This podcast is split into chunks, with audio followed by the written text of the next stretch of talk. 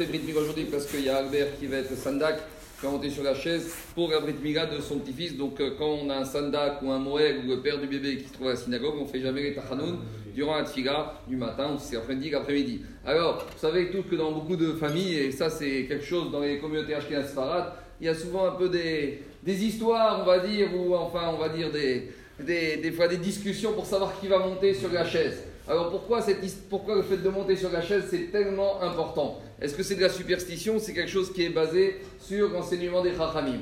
Alors, on, remarque que soit chez les Sfaradim ou les Ashkenazim, c'est toujours un sujet sensible qui va monter sur la chaise. Alors, Agmara, le Aruch, dit qu'il y a un yan de ne pas donner deux fois la chaise pour un enfant à la même personne dans une même famille. Par exemple, s'il y a un monsieur, il a eu deux garçons, alors il va donner une fois la chaise au grand-père maternel, une fois au grand-père paternel, il ne faut pas donner deux fois la chaise de suite à la même personne. Dis Rama pourquoi Vous savez pourquoi? Parce que celui qui s'assoit sur la chaise, ça amène la richesse.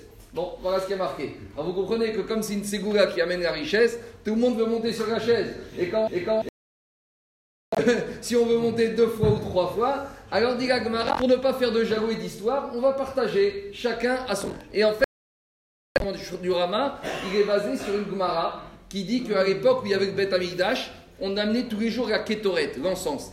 Et la Ketoret, l'encens, elle amenait la richesse au Cohen qui la portait. Et comme cette Ketoret, elle amenait la richesse, jamais c'était le même Cohen qui faisait, et on faisait toujours un tirage au sort. Et comme de nos jours on n'a plus de Ketoret, mais qu'est-ce qui ressemble à la C'est la Brit Mila. Parce que lorsque la personne est assise sur la chaise, c'est comme s'il ramène ce korban, ce sacrifice à Kadosh Baruch C'est pour ça le Inyan, que Rama dit, on donne jamais la chaise deux fois à la même personne de peur. Pourquoi? Ça va faire des histoires parce que chacun il va avoir sa part du gâteau, c'est normal. Ça c'est l'enseignement du Rama. Mais il y a un du Gon de Vigna qui dit pas du tout. La fête de s'asseoir sur la chaise n'amène pas du tout la richesse. Et la preuve, il y a des rabbinimes, il y a des gens qui sont tout le temps invités à s'asseoir sur la chaise et ils sont toujours aussi misérables qu'avant. Vous savez, une fois, une histoire, il y a un quelqu'un qui est rentré chez le Steipeler, le père d'Apraham Kanevski, il est rentré chez lui à Bnebrak et il lui dit Mais Rabbi, je comprends pas. Combien vous avez fait de sandak? Combien de fois vous avez été sandak? 1000, 2000, 5000 fois Tout Bnebrak prenez le. Il lui dit alors et il dit, regarde les murs de la maison, il habitait en deux pièces pourries à Bnebrak. Il dit, mais je comprends pas, eh, vous n'êtes pas devenu riche. Alors le sniper, il s'est tourné dans sa bibliothèque et il a sorti un exemplaire du Keigot Yarakov, le livre qu'il a écrit, il a dit, ma vraie richesse, c'est celle-là.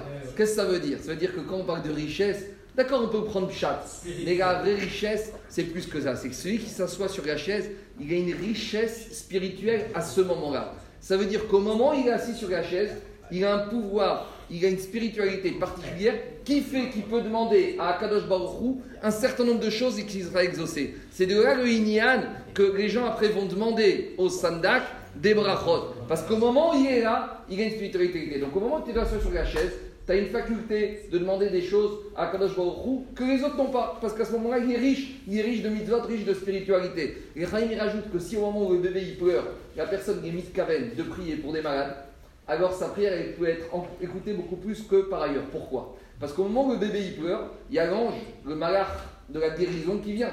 Pourquoi? Parce que ce bébé il pleure, il a mal, il a besoin d'être guéri. Donc à ce moment précis où l'enfant il pleure, au moment où il écoute la Brit Mila, l'ange Raphaël de la guérison, il se trouve là. Et puisqu'il se trouve là, il doit favoriser la guérison du bébé. Et une fois qu'il est là, profites-en pour lui demander tout ce que tu as envie.